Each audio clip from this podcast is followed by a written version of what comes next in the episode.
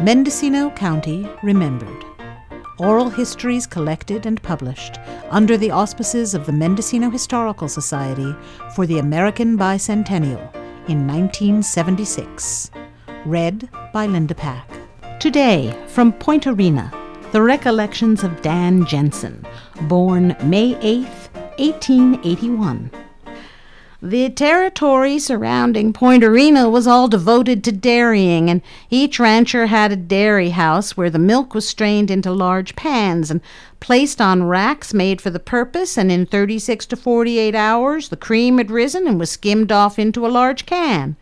And it was left there to sour before churning, and the churning was mostly done by hand, though some of the larger dairies had different methods of turning the churn.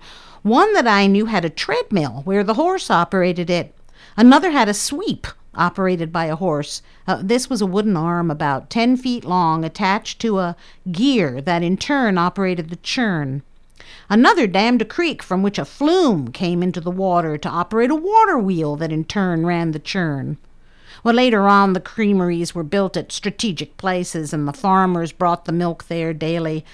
This was more sanitary, and the, and the butter brought more money than before.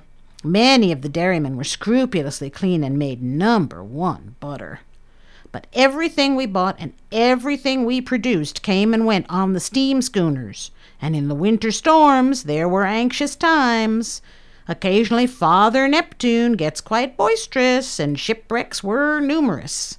Sometimes valuable stuff was salvaged. Oh, as when the when a large boat left a million and a half feet of clear pine from Port Orford, Washington, in the coves just north of the lighthouse. Practically every stick was salvaged within 36 hours. After that, uh, well, the action of the sea had rounded the lumber, so it had become worthless. We also had the finest fishing in the coast streams, and abalone were plentiful until the automobile came. They soon brought multitudes where there had only been a few came up on the steamers to fish a few days, and the number of fish diminished rapidly. But I used to go out at nights with a nephew fishing. We'd string the net out across the river somewhere, and then about once an hour we'd row down there and take out the fish that were there. Oh boy, yes, it was that easy to catch salmon. I was down there one Thanksgiving day in the 1920s. At that time, you could spear the salmon legally, so we went down to the mouth to try to spear them. And then I walked up along the bank, and there was a bluff on the south side of the river that was almost mm, 15, 20 feet high, and there was no wind, so the water was just like glass. I could look from there and look out on the water, and the salmon lay out there in just rows not a move out of them. Every once in a while, one would wiggle his tail to hold his place in line. They laid there by the thousands, as far as my eye could see, and I could see quite a ways out, and see to the bottom, and see those salmon laying there. They averaged about six, seven, eight pounds.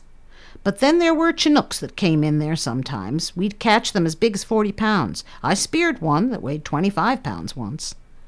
One night there were several fellows down there, and they tied five or six nets together and swept out and pulled them out on the bank, and they say they had 'em by the hundreds. It was a never to be forgotten sight to go to the lagoon at the mouth of the Garcia River at night and see a half a dozen or more jacklights on the boats that were each sculled by a man in the stern, while another stood in the bow by the light watching for the salmon.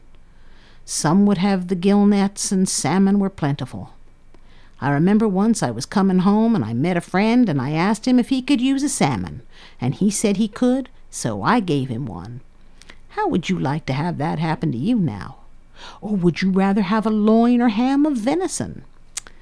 Goodbye, old days. I think of you often, and I love you. Dear old Mendocino coast, if heaven is like you, I will be happy there. You've been listening to the recollections of Dan Jensen. To learn more about Mendocino's rich past, visit any of our county's many excellent museums and historical societies. Go to CaliforniaHistoricalSociety.org for a complete listing. Mendocino County Remembered is produced by Mary Eigner and Linda Pack for KZYX and Z.